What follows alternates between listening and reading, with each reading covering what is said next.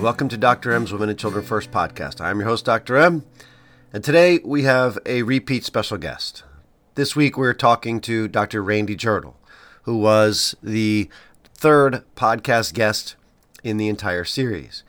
Dr. Jirtle is on the show today to go deeper into his groundbreaking research in the area of epigenetics.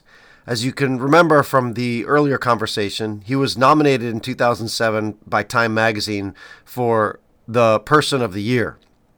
And the reason being, they said, was that Dr. Jirtle's pioneering work in epigenetics and genomic imprinting has uncovered a vast territory in which a gene represents less of an inexorable sentence and more of an access point for the environment to modify the genome. His trailblazing discoveries have produced a far more complete and useful understanding of human development and diseases. End quote. So for me, the first episode was ground zero for our understanding of the underpinnings of human disease from the womb all the way until death. We took a very deep dive the first time in the specific initial research with the agouti mouse model that I highly encourage you to listen to if you haven't before going on to this podcast.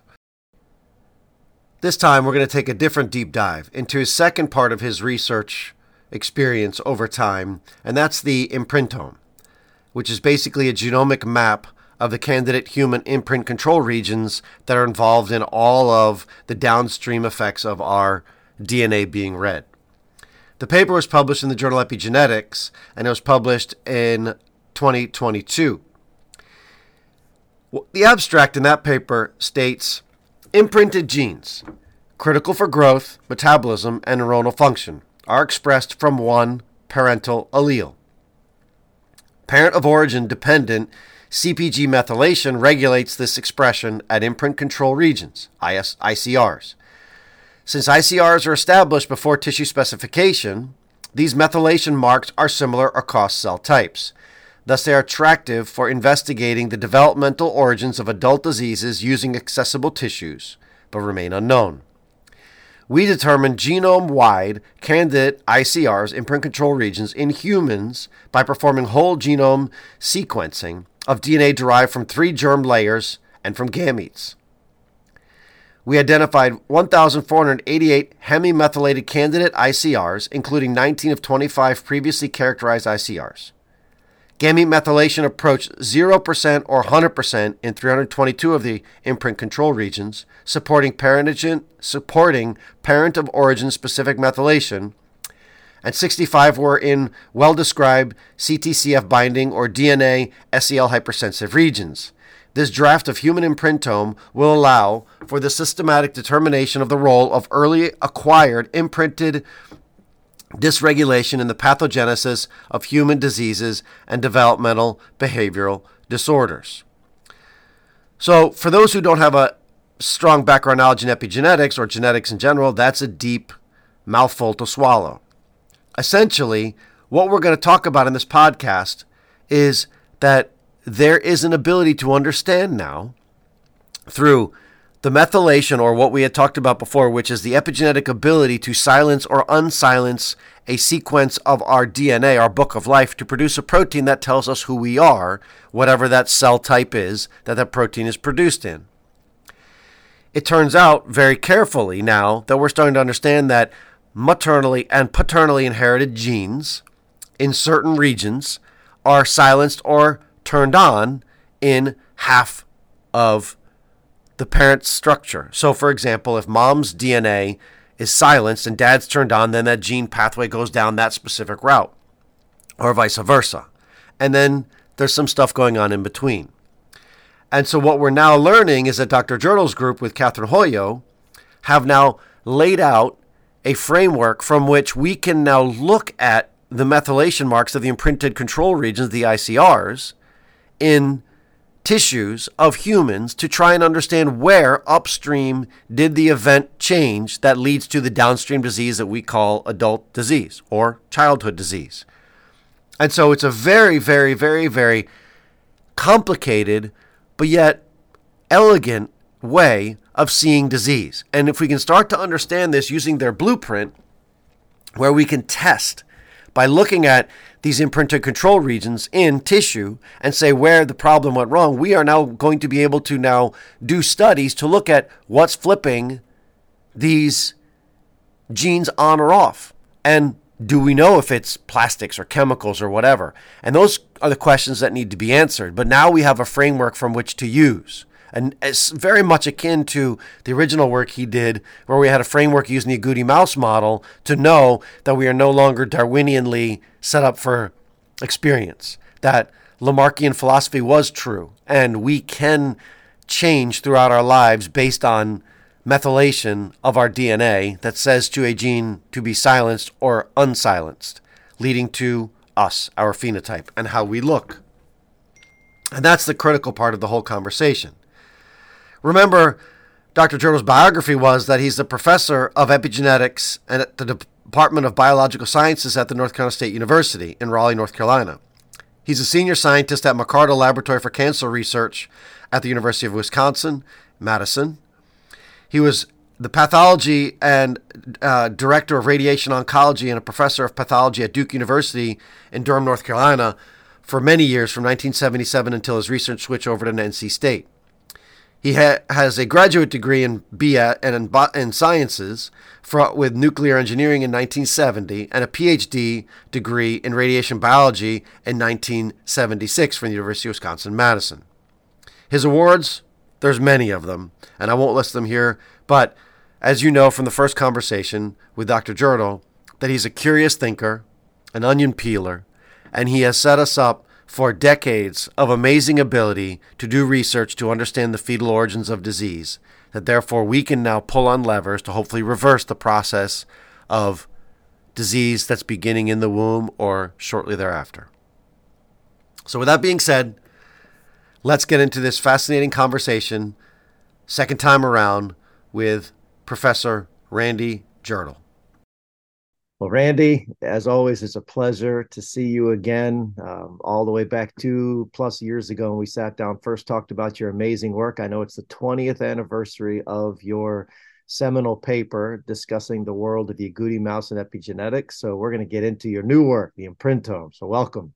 Thank you very much, Chris, for inviting me on your show again, or your podcast, oh, yeah. I should say yeah it's it's so exciting to talk about this stuff because this is your your work is basically how we can start to understand why we are who we are and uh, i'm going to let you get into that in a minute but let's first start with what's sitting behind you there. You have a couple stuffed animals looks like three of them.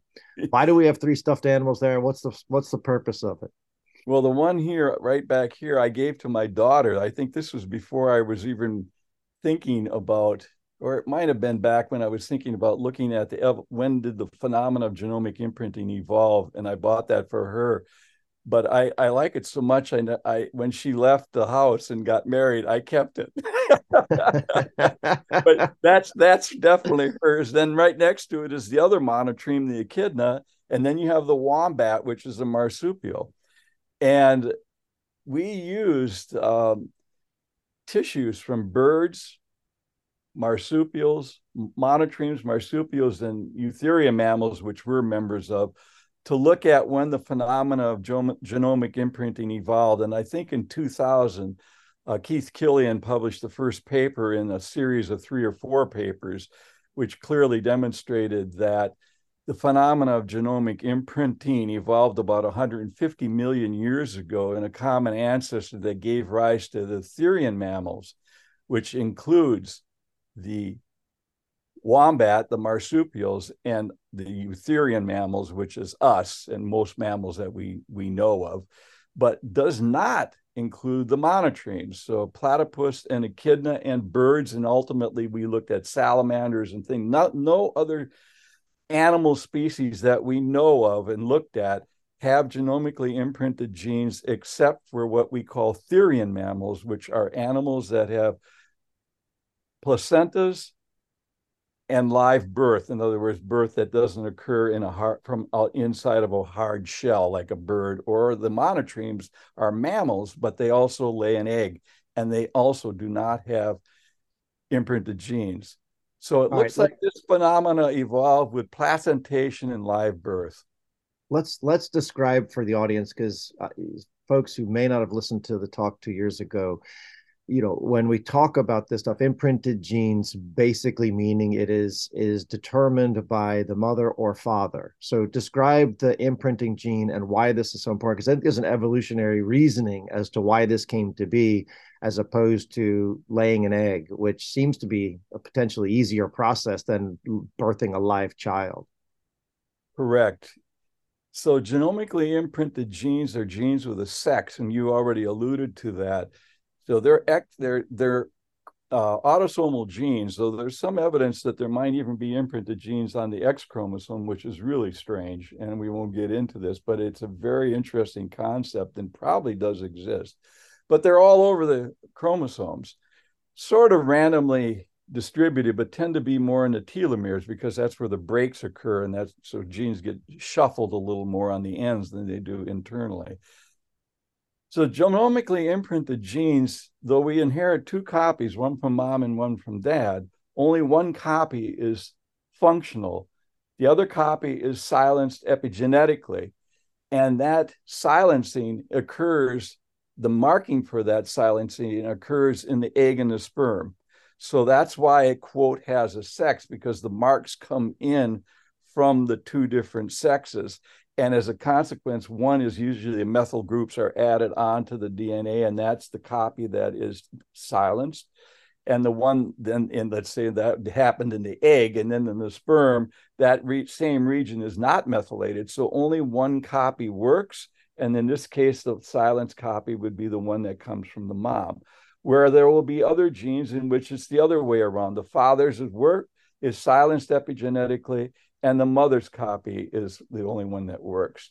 So these are monoallelically expressed. Only one copy works, and it's in a parent of origin dependent manner. Very strange, uh, uh, non Mendelian type inheritance for this class of genes.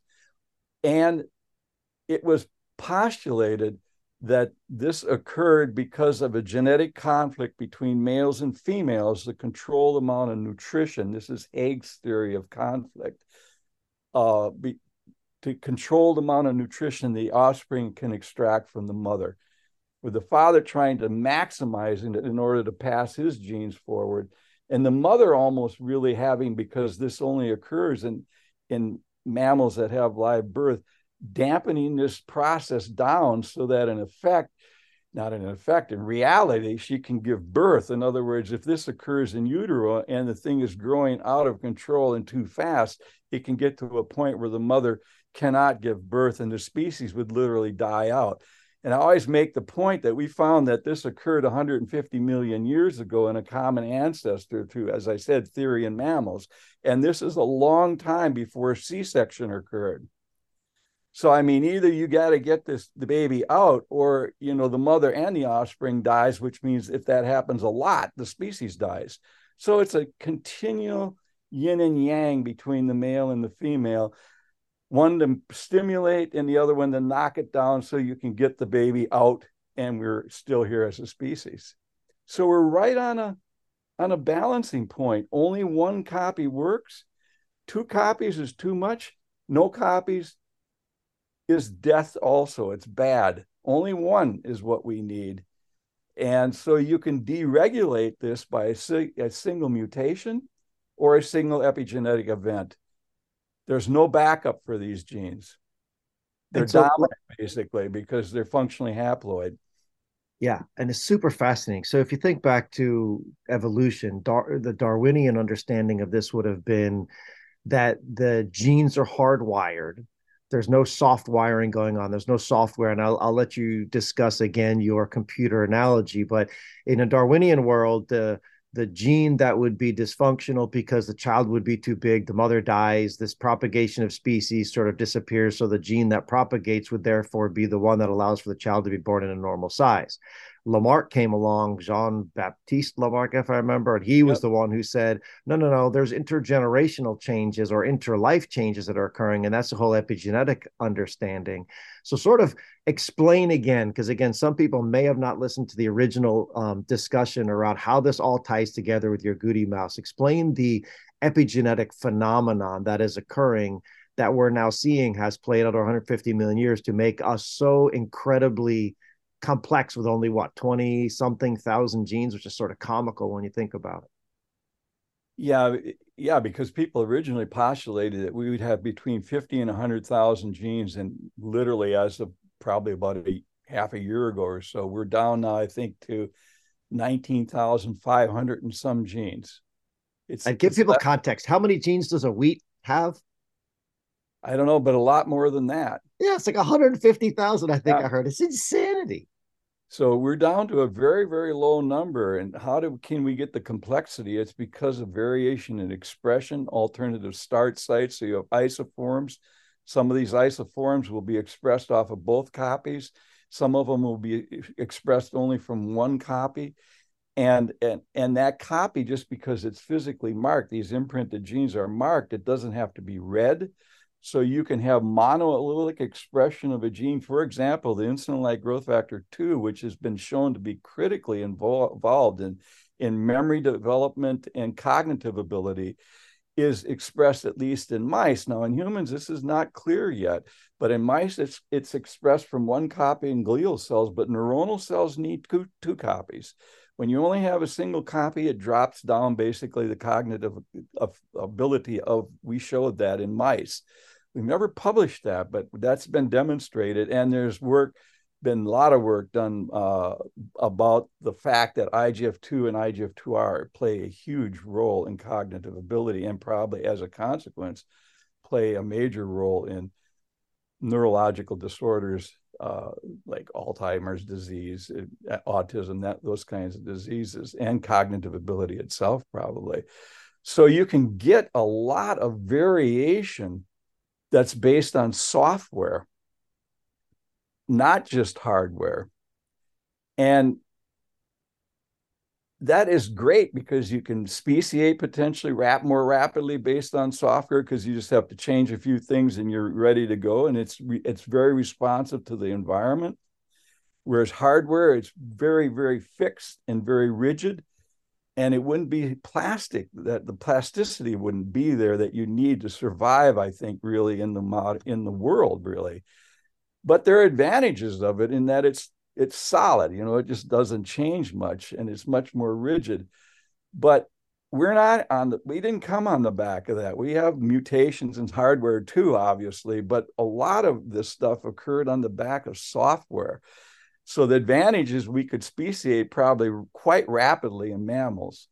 Uh, to fill the niches that were present at that time, particularly after the dinosaurs died off about 70 or so million years ago. There were mammals before that, but they didn't have much chance. But once the whole thing was open, mammals popped up like crazy. And it's very interesting evolutionarily there's one other place where imprinted genes occur, and they have flourished also after that comet came in and smashed in and destroyed most of the species on Earth, and it's angiosperms, flowering plants. Those two big major things basically took over the world after that time, possibly because they could speciate rapidly on the back of epigenetic changes in imprinted genes, is what I think and other things, but they're software driven.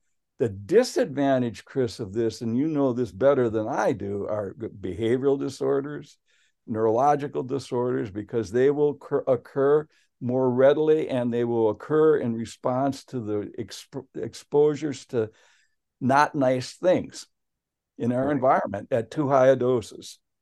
Right. And so what I'm and that's the say, kind of stuff you see probably all the time unfortunately way too often. And so, yeah. what I'm hearing you say for the guests to understand, and again, this is why your work is so seminal to understanding almost all disease now, is that for millennia, so millions of years as the the species of mammals on the planet had the ability to change in real time based on wherever they found themselves. They were able to migrate across the globe and live in deserts live in cold environments live in wet environments live in dry environments. So this ability allowed us as a species mammals particularly humans this ability to take 19,000 genes and basically infinitely permutate them based on when and on you turn something on or off. You could basically Correct. at that point eat anything, live anything, do anything within reason. And now here comes the big crux of this. And I, this is where I want I want you to go back and talk about your original work here, and then we're going to go back to the imprintome. So this is where we started to learn 20 years ago how you in your lab with Rob Waterland first and then Dana Dolinoy second, how you started to show us. Because up until this point, we were told all this stuff is junk DNA. It's deterministic. You're you're a pro you're a function of mom and dad put together, and good luck, buddy. You're not getting anything else. But you flipped all this on its head. And so explain again to everyone what happened that told us the whole world of epigenetics. Well, we, as I said, back at that time that you're talking in 2000 now, we've determined when the phenomena of genomic imprinting evolved. And there were you knew that these, and there were some of them that had already been defined. Remember, this is before the human genome or any genome was known. So we're working completely in the dark at this time. It's hard for people now to imagine what it's like when you have no clue what the genome sequence is. Frankly, even what this even the sequence of the of the of the coding regions weren't even known it, it was a lot more difficult and yet we did some pretty if you are if, if you look at geneimprint.com the first two the first meeting ever in the united states was at in durham north carolina. It's on the web. It's on the durham 1998 so just before the turn of the millennium. And many of these people now that are, were giving talks at that point are retired like sort of myself or they're at more towards the end of their career but yet we were doing pretty amazing stuff back at that time. So we knew there were regulatory elements that were there, and some of them had already been defined, and the sequences were even known. So the question that I had then at that point, and probably other people too, was can the methylation groups that are that are involved and, and also the histone marks, but DNA methylation is sort of a surrogate for for changes that occur could those be altered by environmental changes? That was the question we had. We weren't really, we didn't, I have to admit, I didn't go out and say, yeah, what's the what's the mechanism for the fetal origins of the adult disease susceptibility ultimately that's what we found but it's not the way i formulated it i formulated it as can the environment change dna methylation at control regions and one of the control regions that we knew were ones that controlled imprinting so originally, when Rob came in the lab, he wanted to look at well that answer that question. The more we talked about it, we said, you know, even if we find a 10% change in methylation of these imprint regulatory elements, one copy will be methylated at these regions, the other copy will be unmethylated. So if you have 100% methylation, you add it to 0% methylation. And because there's two copies, you divide it by two, if you just grind up cells, these regions will look like they're 50% methylated, which is oxymoronic because you can't have 50% methylation, but that's the way they look because you've got both copies in your sequencing. So it just shows up as 50%, but one is unmethylated, the other is methylated, the other way around. Right. And that's what those regions should be. So then they ask the question if you expose them to things because methyl groups come, all the methyl groups could come in from our diet. If we hypermethylate, can we change that? If you hypomethylate, does it change it? And we were going to work in, in imprint regulatory elements, but I said if we see even 10, 15%, because most of the people then, and frankly, still actually, Chris, think about life as being genomic. You know, it's all right. mutational driven. Right. I said they they'll just say it's not biologically relevant, relevant, and you'll spend the rest of your life, in effect, trying to say why 10 or 15 percent is important at these regions. So we we talked and we decided we would use the agouti mouse model because it's connected very clearly to phenotypes. You can see changes. They're yellow, they're obese, they get diabetic, and they get cancer. I mean, that's an absolute given. If they're yellow, they're going to have this because of the way this gene, the agouti protein, works in the body. And that was known. But what wasn't known is whether or not you could alter that through changes in the in the epigenome through DNA methylation. And that's what we did in that study and showed that very clearly. So, the very first time, changes in DNA methylation at a regulatory element for these genes, which are not imprinted. That gene, the agouti gene, is not imprinted in that mouse. It's a metastable gene, but it's epigenetically regulated very clearly. So when it's unmethylated, the regulatory element, they're yellow. When it's methylated, they're brown. So you go between yellow and brown, basically, and you can just look at those two extremes and see whether or not doing something. In this case, we just filled a hopper with tons and tons of methyl groups and hope that it would shift the color over and we would see an increased methylation at this transposable element that's controlling the expression. And that's what we showed clearly. And all of a sudden, the whole field was changed because now what was before thought of by the particularly the genetic people that there's no known mechanism no known mechanism by which this can occur now there is a mechanism and the whole field changed because we now we don't know what genes are altered this way but that's things that you look at now but you know that you have to look for software changes not changes necessarily always in the genome and dna itself right. it opened up the whole box completely and you now know that you're supposed to look over here for epigenetic changes in addition to mutations and because yeah. that's these methylation groups are added on top of the genome itself. And that's what that paper did. Right. You basically proved Jean Baptiste Lamarck 200 years later. Yeah. In, in essence, that, that's an epigenetic right. phenomenon. Yeah, you you now, basically he, gave him. He post, had he, the question though, Chris, that he was talking about too was not just in that generation, but transgenerational inheritance. Correct. That's a different world that I have never gotten into. Right. But there's more and more evidence that that is also epigenetic, and not all these marks are erased, and there's a memory of that that's getting transferred through the gametes into generation upon generation. This is the sins of the father, basically, going four and five and six generations forward. But again, it's not this. So I'm going to push back a little bit because I don't think it's the sins of the father so much as this was expected to be beneficial based on the way our mammalian system was constructed, it was expected that what we would go through in life would change the epigenetic marks in that generation and then subsequent generations. It was perceived that that likely would be beneficial. The problem now comes, and this is where I want you to get to. So I'm gonna I'm gonna break down a little bit what you just said for everybody. So when I was in medical school, the introns and the exons are what we called our gene codes. If you take the Watson and he, Watson and um, Crick helix and you unwind it, and you just look at that as a as a code. So just like a computer code zeros and ones but instead it's the it's the um, amino acids. That whole structure dictates our biology right? It's in every cell of our body and the exons were considered the protein coding regions which gives life to every protein we have.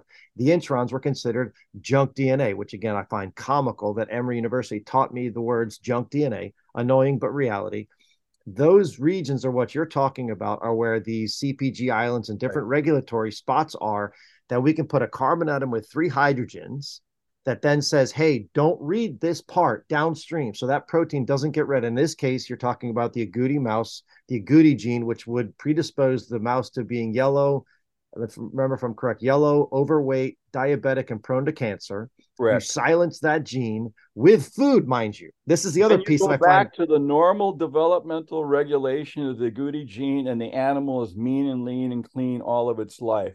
You're correct. I mean, when you're talking about nutritional effects, the whole thing of when it's connected, for example, changes in the epigenome are are caught, connected, for example, to uh, obesity, diabetes, and cancer in people, for example, that were in the Dutch famine.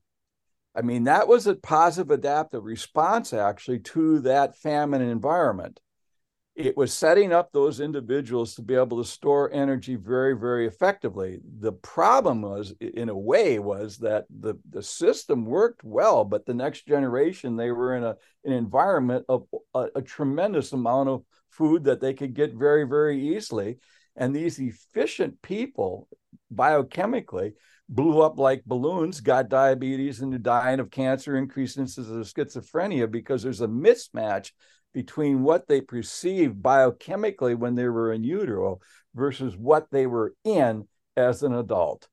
Yeah. On top of that, though, we have the other thing, which you know is when we're exposed to external compounds, endocrine disruptors at very high levels, for example, radiation at very high levels, not at low levels, but very high levels, it's very detrimental. Uh, so, so talk about that. That was Dana Dolinoy's work. She was a toxicologist. Correct. She she then showed with bisphenol A, and we only did a single single dose. And at the dose we sh- were looking at, which gave levels in mice that's sort of comparable to what we are exposed to ourselves and carry in, in individuals, demonstrated that that caused the distribution to shift towards the yellow, which is bad, and, and they became diabetic and obese and stuff like this from an external compound that there was in the environment. And that the most important part of that was that if she then added DNA methyl donors on into the diet, she could literally negate those negative effects. So in effect, food is truly medicine and it's just balancing these two things at that very early stage when these marks are being put down. So even if you if you didn't have the high methyl diet for example the animals and the offspring would be in effect on the average would be in poor health. Whereas if you hype up the methyl groups in the mother while those marks are being placed and they're on bisphenol exposed to bisphenol a they come out basically just like normal yeah. So and, and that was yeah, that was the seminal moment for me. That was the most I, important part of that whole study. Actually. Totally, the 100%. fact that food could could negate these negative epigenetic programming, negative epigenetic programming effects. And and I and I think your point earlier that plants are a bigger part of this too, because I think about just the hormetic effect, and you're sort of get you're sort of alluding to that with radiation. Talk about how hormesis plays into our ability to evolve and be stronger like we see with plants which i think is going sideways again because of all the pesticides and things we're doing to make the plants not have to have any mild stress. Yeah i mean i don't know if i can get into it very much but i can tell you what we did with radiation again because it was it was a simple another very simple question. I mean i had the i i mean you know it's in the in the cameron lecture that i just gave but it was it's true I had the whole paper written in my brain because I had thought about Dana's work with bisphenol A. I was taught that the linear no threshold model for risk assessment in humans was correct. That was the correct model. And what that model states is that once you subtract background, basically, the, risk, dose risk assessment, anything you're looking at, let's say cancer, from there on up, there's no dose that's not of radiation that's not harmful. You will, and if you accept that, that means in, in the Agouti mouse model, when we did the studies, which I told Autumn we are going to do, frankly, we were just going to do a single dose. And we picked a dose that was one centigray. Well, one centigray is the level that if you were to CT scan your whole body, that's that's the level your body would get, one centigray. Very low doses of radiation. X-rays would be a tenth of that, like a 100, a tenth of a centigray. So that's the range that we were in.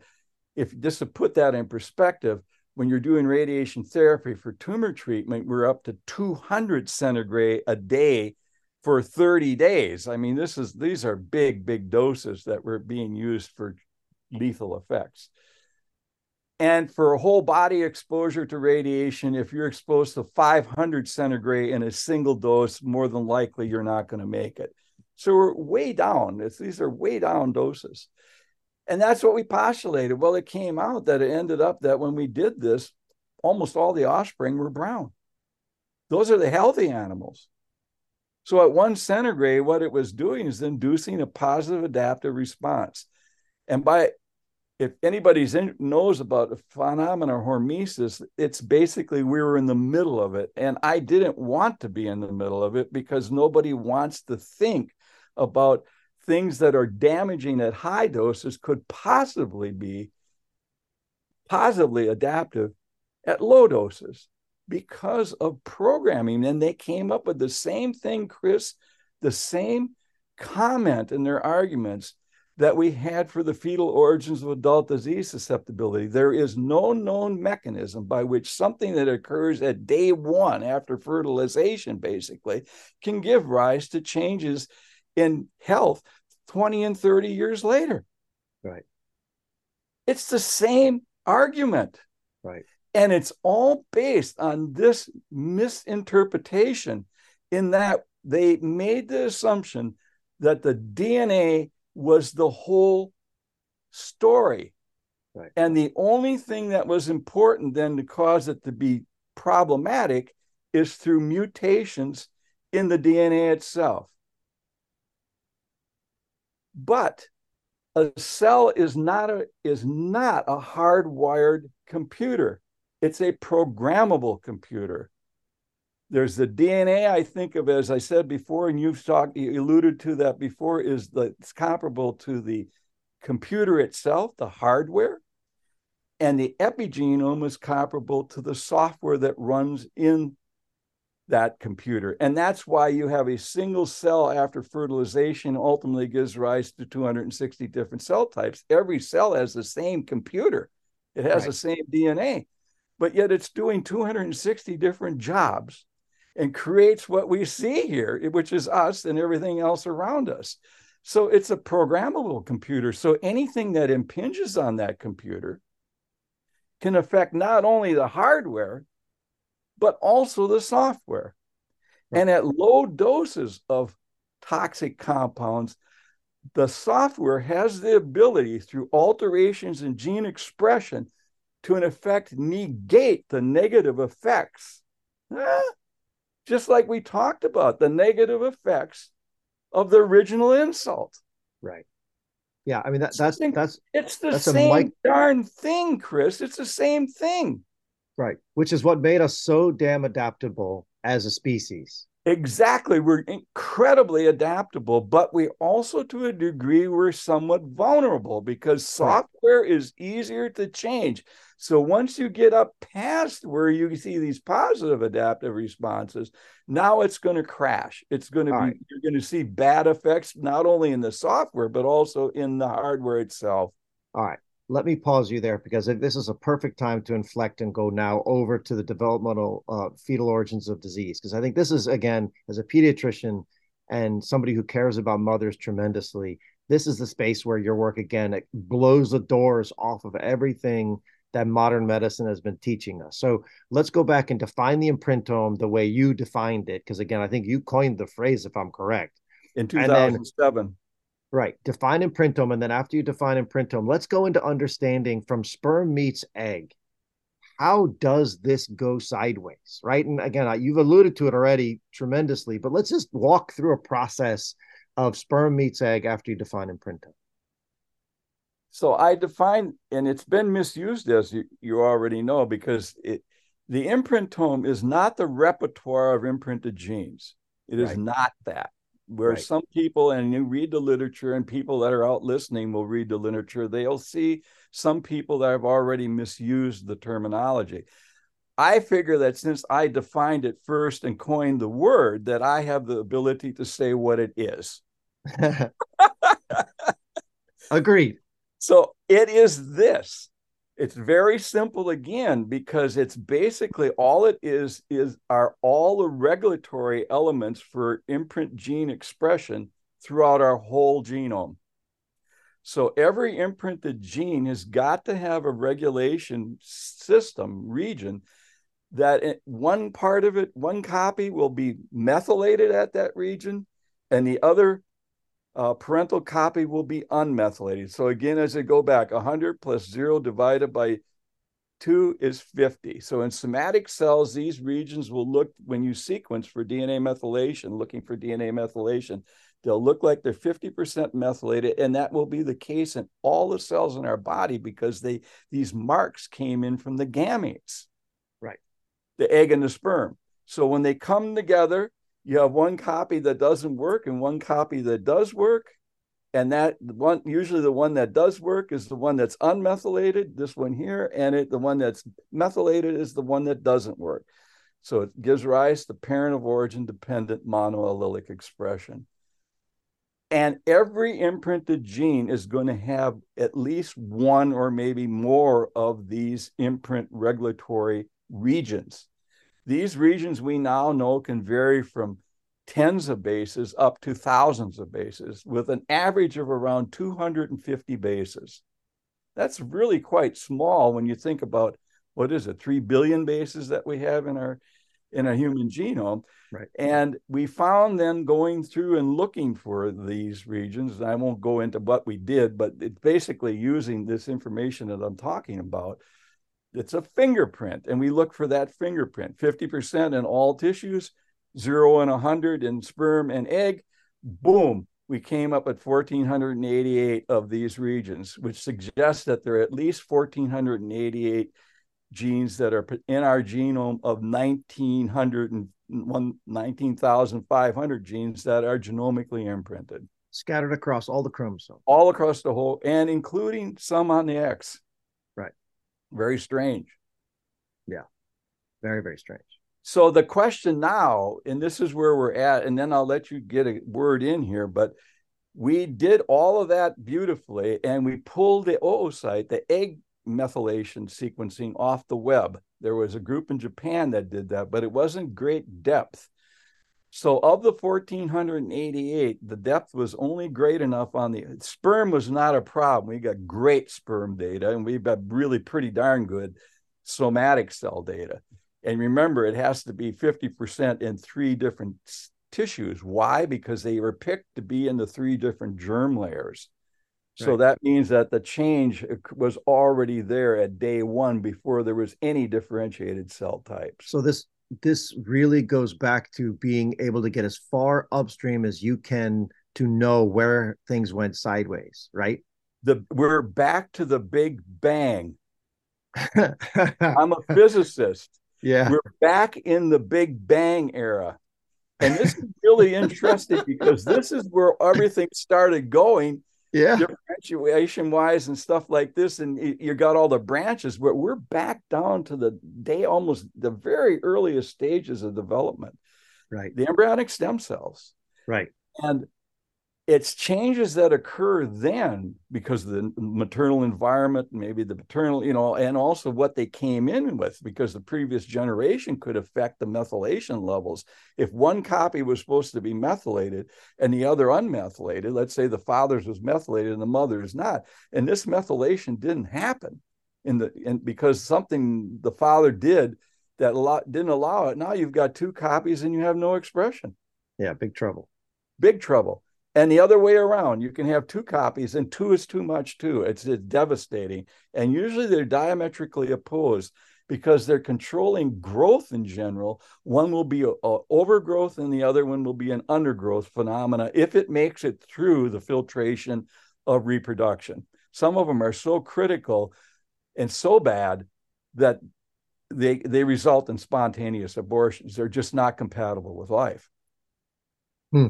they're that important yeah, and, and and again, I think when I think of spontaneous abortions, I think of of God or nature's way of not allowing something to come to term that's going to be a burden right. and frankly not able to be viable. So I know like Turner syndrome, 99% of the children abort before delivery because the body senses problem, the immune system goes and attacks it and takes it out epigenetically. I'm guessing again, again, I don't right. know if anyone's elucidated that reality. So knowing all of this let's let's take one of your one of the imprinted genes as an example and what happens to it being turned on too much or if it's turned off too much? Give me some examples of where we think this is going to come out because i know this this is you've just laid the roadmap.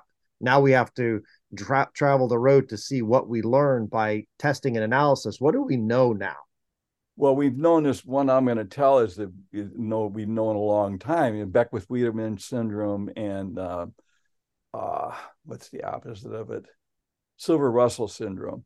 Yeah. You know, one Beckwith Wiedemann syndrome, it's it's it can one way in which this can occur is the regulatory element for IGF2 expression. IGF2 is expressed only from one copy and it's the one from the father. So if you have too much IGF2, you have Beckwith Wiedemann syndrome, there's overgrowth, increased incidence of cancer, etc. The other way around, where you have basically both copies are turned off, so you have no IGF2, and that's one me- mechanism for Silver Russell syndrome you have reduction in size and all of the developmental disorders that go along with silver russell syndrome that's just right. one er, right. and it, again you notice the diametrically opposite one's an undergrowth the other one's an overgrowth right these kinds of problems are also happening in the brain. Uh, uh, christopher Badcock wrote the incredible book and made the hypothesis based on haig's theory that called the imprinted brain and that if you have too much paternally expressed genes and that can be either by too little expression of the maternal expressed genes and or too much of the paternal expressed genes. It gives rise to the neurologic this is a hypothesis now to the neurological hypothesis uh, uh, condition that we call autism. It's an overgrowth problem. The antithesis then would be too much maternal and or too little paternal and that gives rise according to this theory to the antithesis of autism in this theory which is schizophrenia so every yeah. neurological disorder now falls between these two extremes according to this and it's based to a great extent on the inappropriate expression of imprinted genes that gives rise to a net over father or over mother uh, expression. Mother genes, expressed genes tend to be growth inhibitory. Father imprinted genes tend to be growth stimulatory. If you did, and this has been done by Barry Keverne, uh, looking at where are imprinted genes expressed when they're maternal or paternal, they're not random. The paternal ones tend to be in the ancient brain, the hypothalamic region, the amygdala and the maternal ones tend to be in the neocortex. It's the brake system, basically, for the ancient brain. So those th- those two regions have to con-, con- they have to connect and contact and talk to each other properly to give rise to what we call a normal individual. If they're out of balance one way or the other, according to this theory, you get these two extremes and everything else comes out by having more or less of that problem available. Now that we have the human imprintome, we can start looking at this experimentally and really dissecting it out. We couldn't do that before because we didn't know the repertoire of imprinted genes. Right. And what's fascinating, I think, if I'm hearing this correct as well, is schizophrenia being the underfed state is not increasing in volume to my knowledge, whereas autism, which is the overfed states going through the roof. I mean, California, I think last check was one in 23. And what do we have? We have a massive overfeeding problem. And unfortunately, I'm assuming again that the biggest person that's at risk for being overfed is mom. Right. And that's another thing. We know that when you have a severe lack of food, we know that from the Dutch famine study. What does it give rise to? Schizophrenia. Schizophrenia. Yeah. What do we have in this country? Not a severe lack, but a severe over food in basically carbs, basically. I mean, glucose kinds of things. And it's possible that this could be in part fueling the rise in autism that we see in our yeah. children.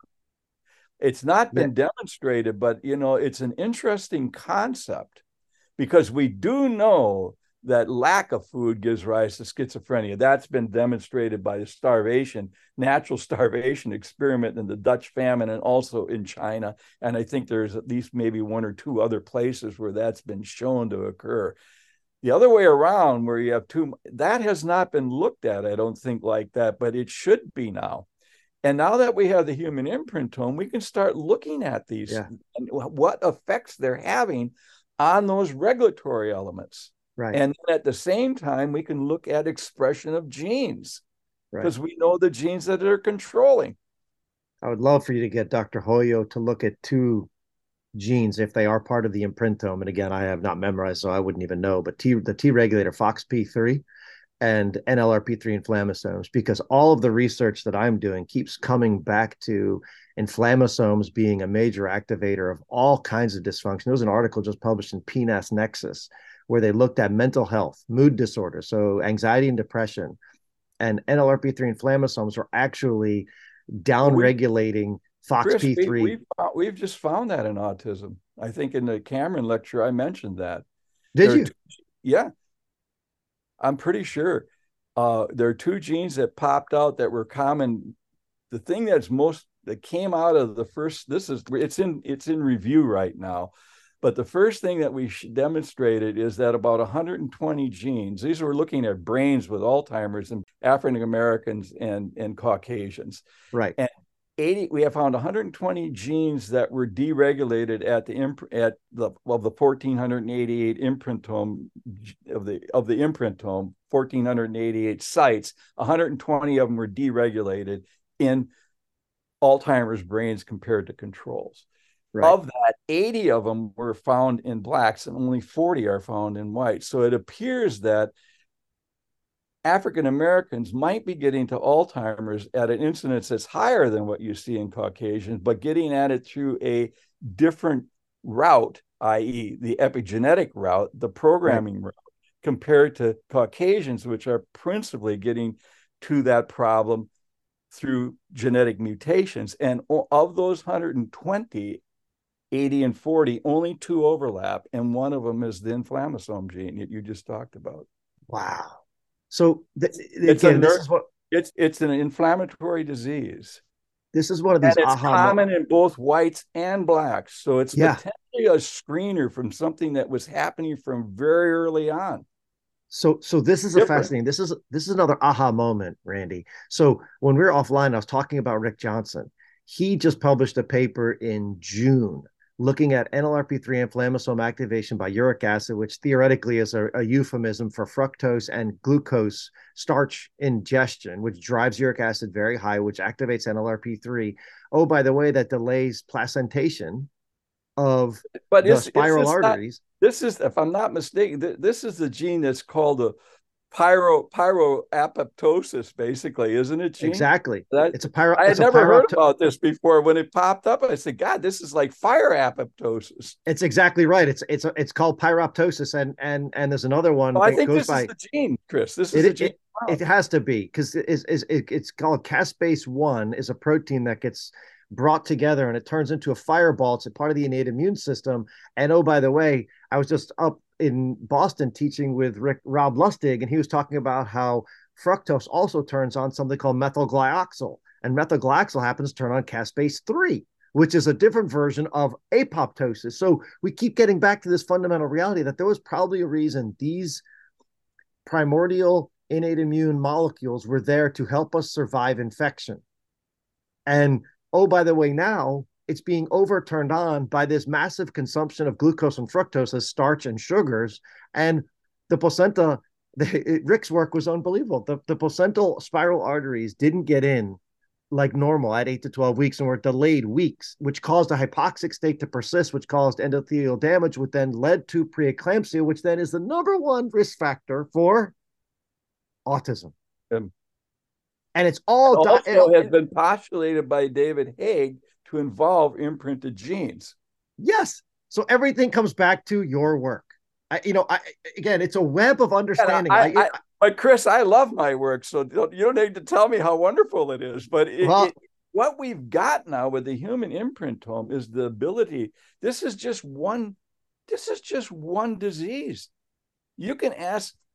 You can ask this question of every disorder, every exposure that we know. Yeah. Is the imprintome involved? And if so, which genes are? And you will find some of the most fundamental genes that are involved in the process because they're they changed very early. They're very early. It's not that they can't change later on, but they change very early. And that's why it's a developmental disorder.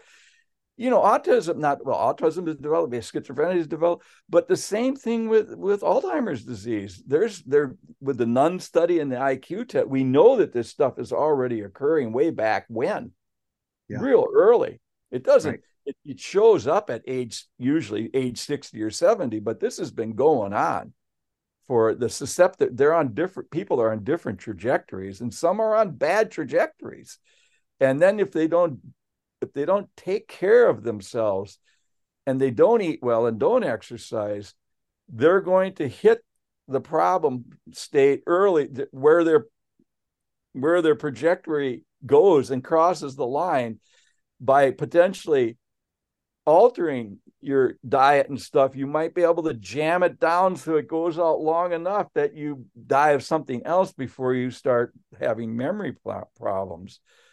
Um, yeah, I mean, this is really exciting stuff. We can do all this now. And we just now we're in the process of working with TruDiagnostics and also with Illumina, and we have an imprintome chip. And we're now determining how well this works. If it works reasonably well, it allows everybody in the world basically to be able to screen relatively easily and relatively inexpensively to look for the genes that are potentially involved in anything you're interested in. And then you go in once you find that information, and now you can start doing massive sequencing on those loci and start figuring out mechanistically what's going on in anything you're interested in. So here comes the question, right? Because th- this is all unbelievably beautiful. How do you then go back? Because again, in a Agouti mouse study, you have the ability to give the mouse, who we know deterministically what we think is going to happen, and then we know epigenetically now what does happen. How do we do this in humans other than because we we can study what happened, but how do we study? You know, I, I guess I'm driving at in a very circuitous way. How do we understand what phthalates are doing to us if we can't do a control versus non-control experiment, other than maybe check tissue levels of phthalates in moms? And compare it to ones who have less versus more and see what the epigenetic marks are? How do we do this? Well, the one is what you're saying, but it's very labor intensive. It's epi- epidemiology, and you get the it. It's not it's not like you knock this out and you see this effect, but also ultimately the weight of the evidence demonstrates that this is what's going on. But that takes a long time and costs right. a lot of money. You can't necessarily always go into model systems because imprinted genes, even though even though IGF2, for example, is paternally expressed in every species that we've looked at, and every species I've looked at, and every species that anybody's looked at in theory in mammals. IGF2 receptor is not the case. It was present and then it was lost, and now it's back in us, and we don't have any clue exactly how it's working in us right now. But it is differentially methylated again in the exact same region in intron 2. Whereas lemurs, tree shrews, flying lemurs down below don't have this differentially methylated region at all. And you go down below that and it's there. So it was physically lost. What this means to me, anyway, is that once the phenomena of imprinting arose, it was used in the process of speciation. And that's why you have variations of the repertoires, not the imprintome, but the repertoires of imprinted genes between species. So your question is really quite valid and very, very important because you can't necessarily use animal models to look at these because these genes that are so important in these early processes and these disease susceptibility phenomena are not regulated the same in every species. Right. So my only guess for this is epidemiology, obviously, and possibly organoid cultures of human cells, so that you can oh, start looking, looking and nobody that I know of has done that. It would be very, very interesting to have a organoid culture system for autism or Alzheimer's or whatever, and now look at in those organ cultures the imprintome. Yeah. I hey, Chris, we just we just we just defined an NIH grant application that should be funded. I love it. I love it. I love it. Yes. I mean, this is how this is how damn easy this is. Excuse yeah. my language. Darn easy. Yeah, this yeah, yeah. Once you know where you want to look and need to look, the whole thing becomes easier except for what you're talking about. What systems do we now use? The only ones I can think of is looking at them from an imprint standpoint, these organoid cultures and see if any of them help us. Right. That's fascinating. Question um, I was about to ask and I forgot to. IGF2 is expressed paternally. We lost IGF2R. Did it come back maternally or paternally? It's maternally expressed again in humans. There's that balance a, point again. But it's funny. It's it's really funny because it, it shows up as supposedly an embryonic tissue as being a poly. It's polymorphic. In other words, some embryos were shown to have it. Some. My guess is this isn't correct because when you're looking at very early embryos, you could have a different representation of tissue types in one sample versus the other. So in one one tissue, you've got wherever imprinting is, wherever the imprints are read, so that you have monoallelic expression, you see it. Whereas otherwise, if there's too much of the tissue that's biallelically expressing IGF2R, it'll mask it in this individual. So this one will look like this individual does not have IGF2R imprinted. So it'll look like it's a polymorphic trait, but I don't believe it is a polymorphic trait between embryos. I think it's a polymorphic trait between tissue types, and you have a sampling difference between these samples because you're working with tissues that are you know not optimal obviously and nobody went in and cut out exactly the same region to look at it. For example in the brain of a mouse igf2r is expressed on both on both copies from neuronal cells and glial cells. It's expressed if you dissect them out and look at only that population it's monoallelically expressed. Hmm. right adjacent cell types the marks are there. They came in, they were inherited, but they're not, as I tell people, just because I write a paper doesn't mean you have to read the paper. And it's the same thing with imprint marks. Just because they're there, they came in maybe even appropriately, but they don't have to be read and they're not read. Can you imagine the variation that you can have an expression of genes when you can vary the expression of a growth regulator and Hox genes? In time and space and sex mm-hmm. and species. Yeah. I make the exaggerated comment with this system, I can make an animal that walks on four legs and has a tail and stand up and talk. Right. Yeah. I mean, it's That's it's how it, powerful this system is in changing a phenotype of an individual. And then through natural selection, it becomes fixed. Right. The, the, so the permutations of... a mutational event that's coupled to a powerfully different expression. Yeah, the the, per, the permutations and yeah, the permutations in three billion base pairs is infinite. And so, to your point, you, you it's it's a, it, it's such an elegant system. It and it's, it's so fast. Be- it's relatively fast. Right. Yeah, it's it's very fast considering Darwin was way wrong on that one.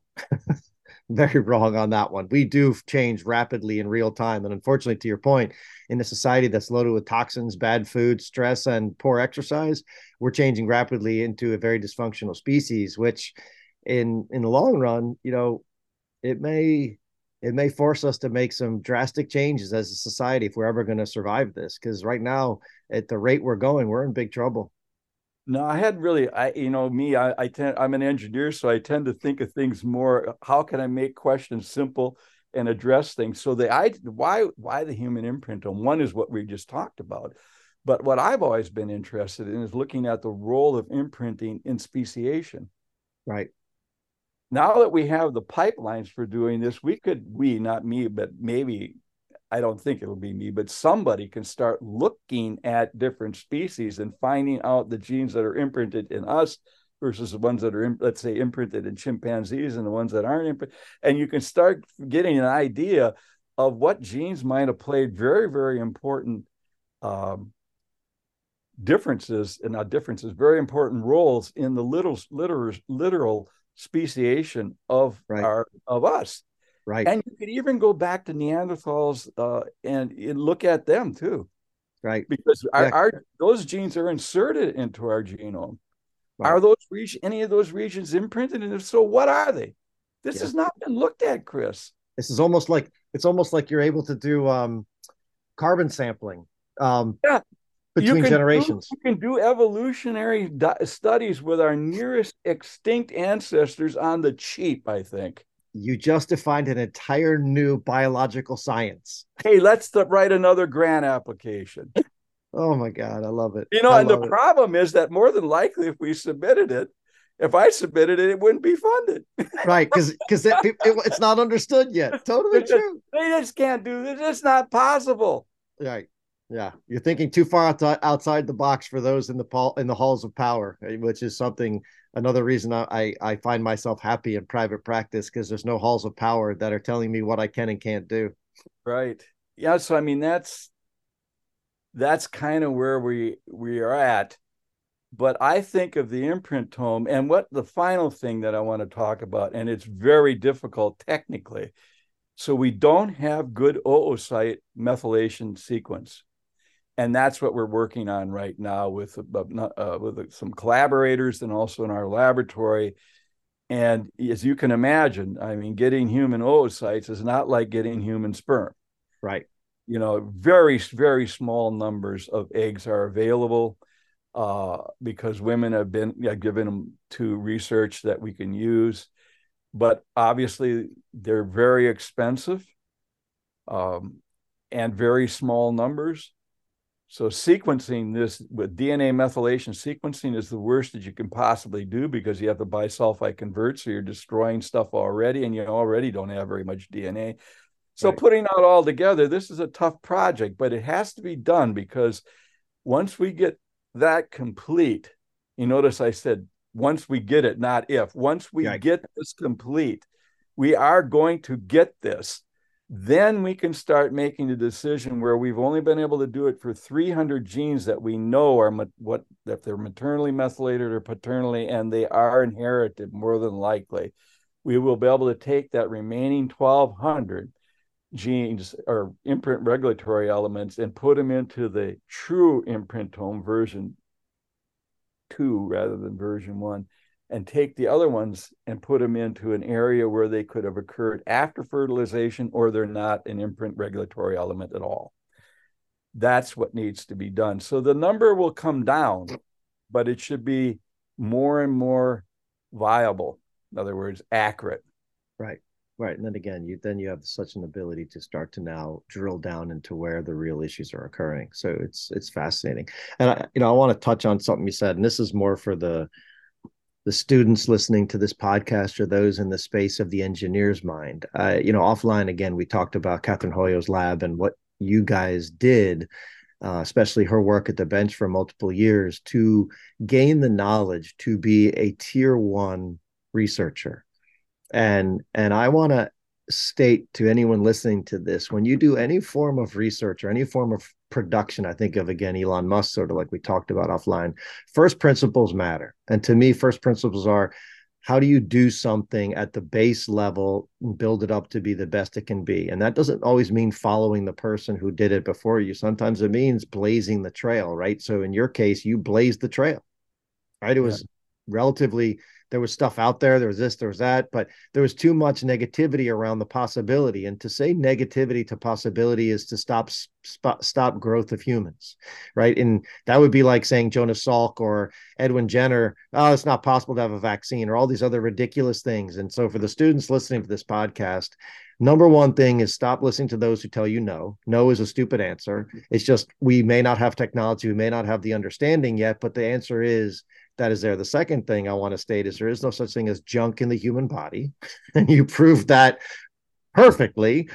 And and and finally, to be an engineer's mind is to actually answer questions, right? And and you've done that because you think in a way that is question answer question answer iterate iterate iterate until you come up with like you say here we have an oocyte problem well we're going to get the answer it just depends on how what and where and that's what we need in science, Randy. I mean, we need to clone you or Cathrine or many other people and start putting this stuff to work at a higher level instead of the nose. I mean, I think COVID drove me nuts with all the garbage. So I'm looking for more pure science. So love it. Love your work. You know, I do.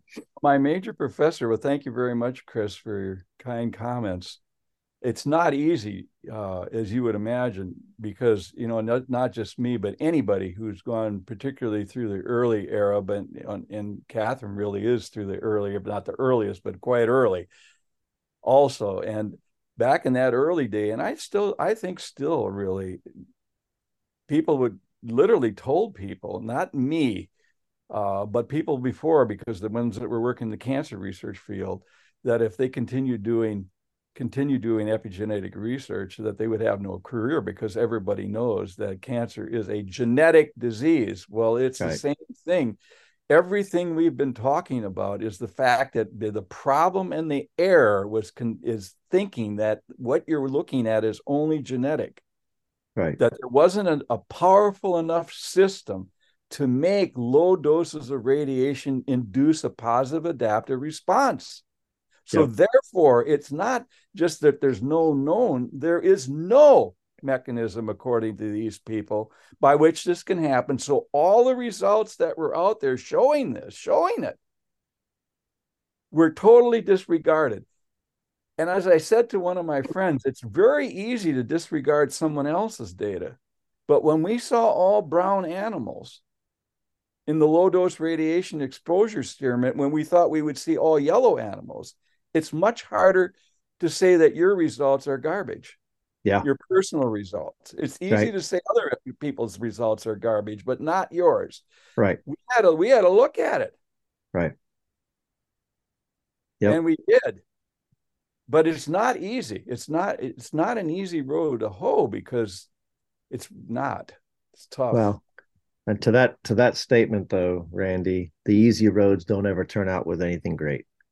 Uh, it's the hard roads that lead to exceptional understandings. I think even just the integrated functional medicine movement. There's a hard road to get to the point where you're getting people to understand biochemistry, hormesis, you know, epigenetics, everything else. The I, I still shudder. I, again, I was teaching this weekend up in Boston, and I gave the discussion around 2008 when I started to learn deep microbiome data on the gut.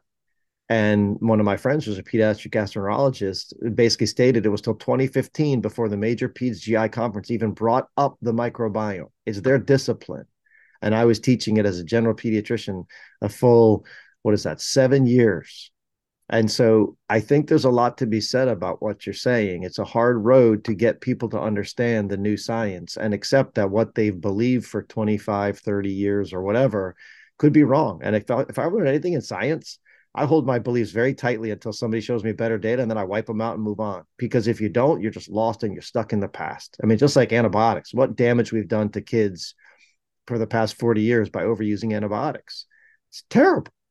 And those that still do it, you know, to me, it's unconscionable in modern America to be continuing to give out antibiotics in high volume, knowing the data. Data's bad.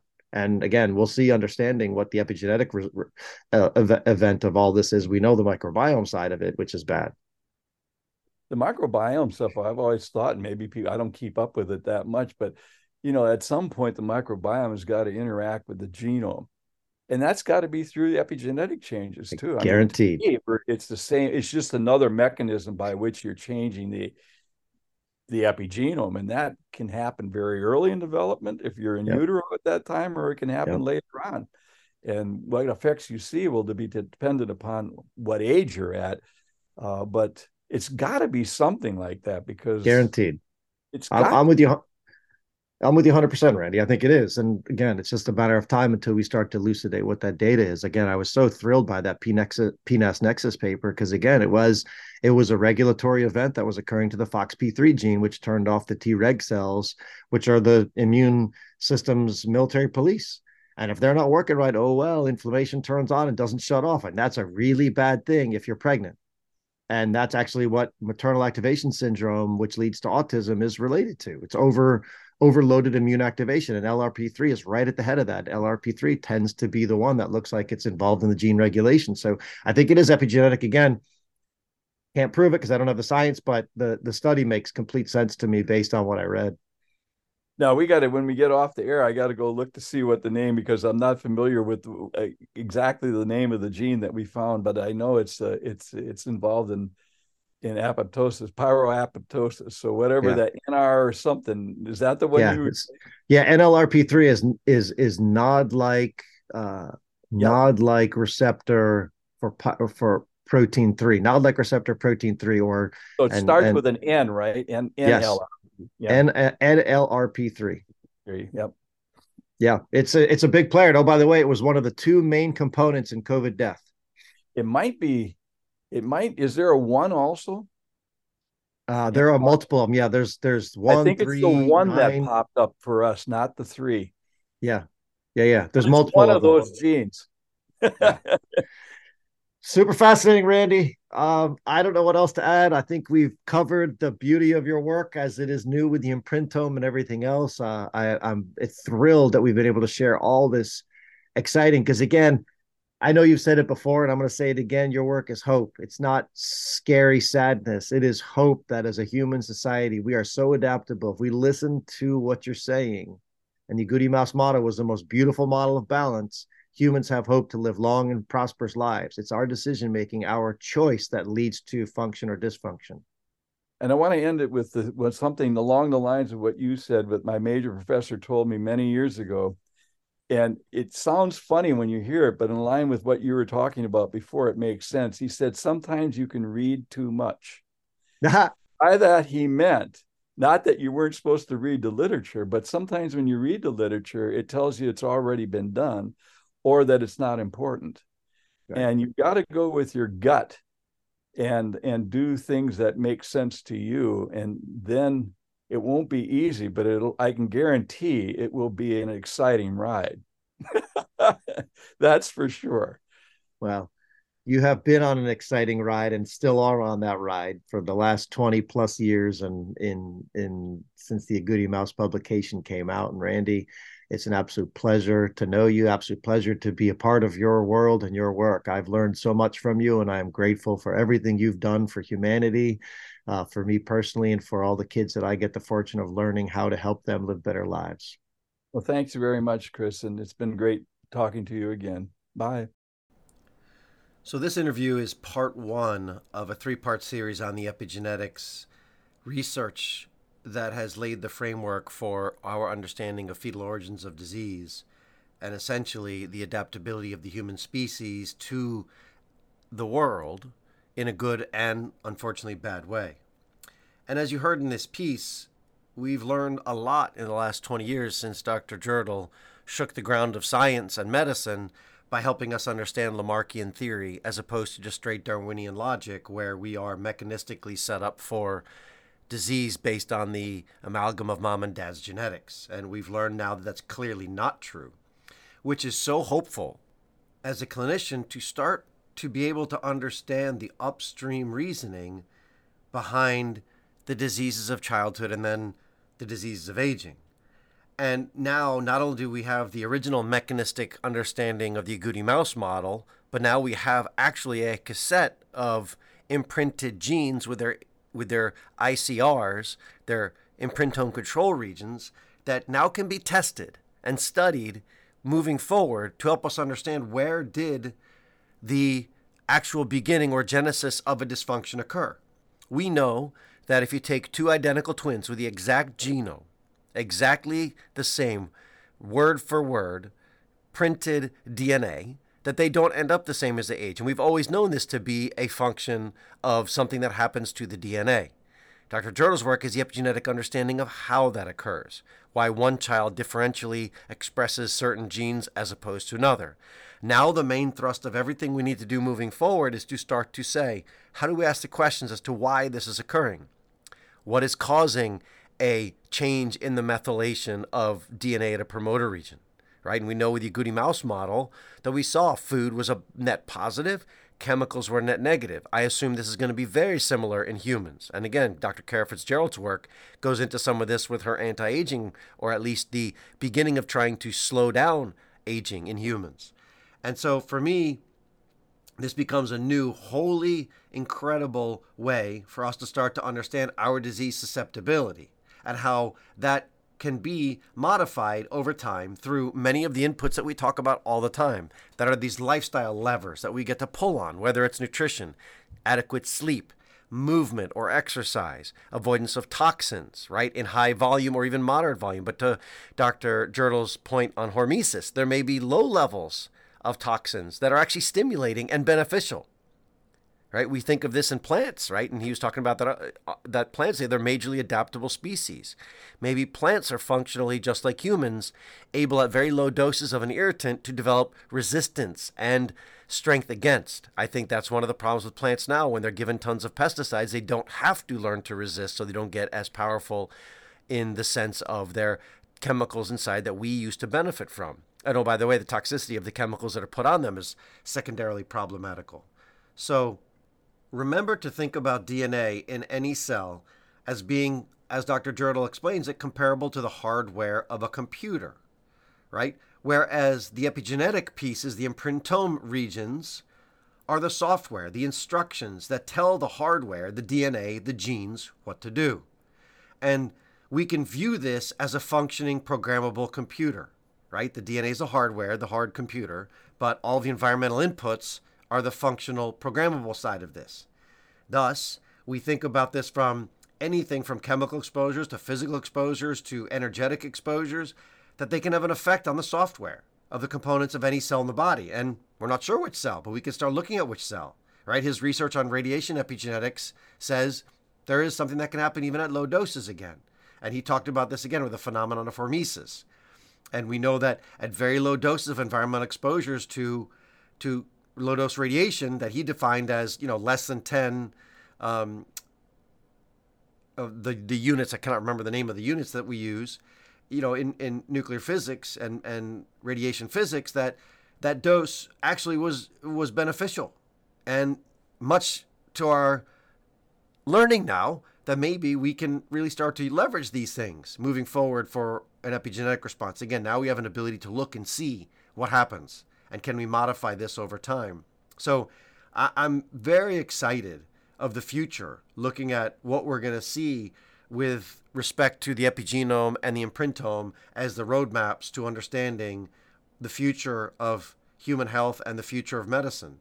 And I cannot wait to continue to follow the amazing research of Dr. Hoyo and Dr. Jirtle as they continue to blaze trails into previously unknown spaces of human health and human disease.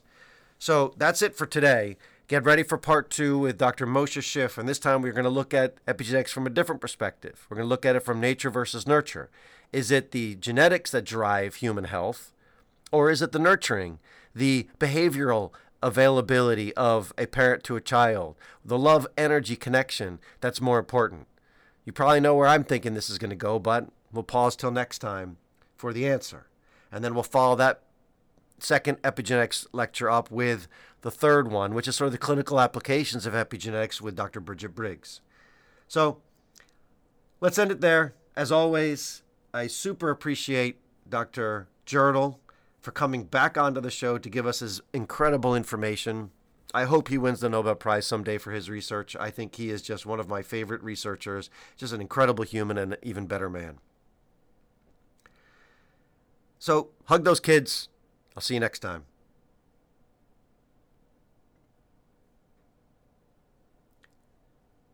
The disclaimer is as follows The information provided in this podcast is for educational informational purposes only. It is not a substitute for advice and or treatment provided by your physician or other healthcare professional and is not to be used to diagnose or treat a health issue. Have a great day.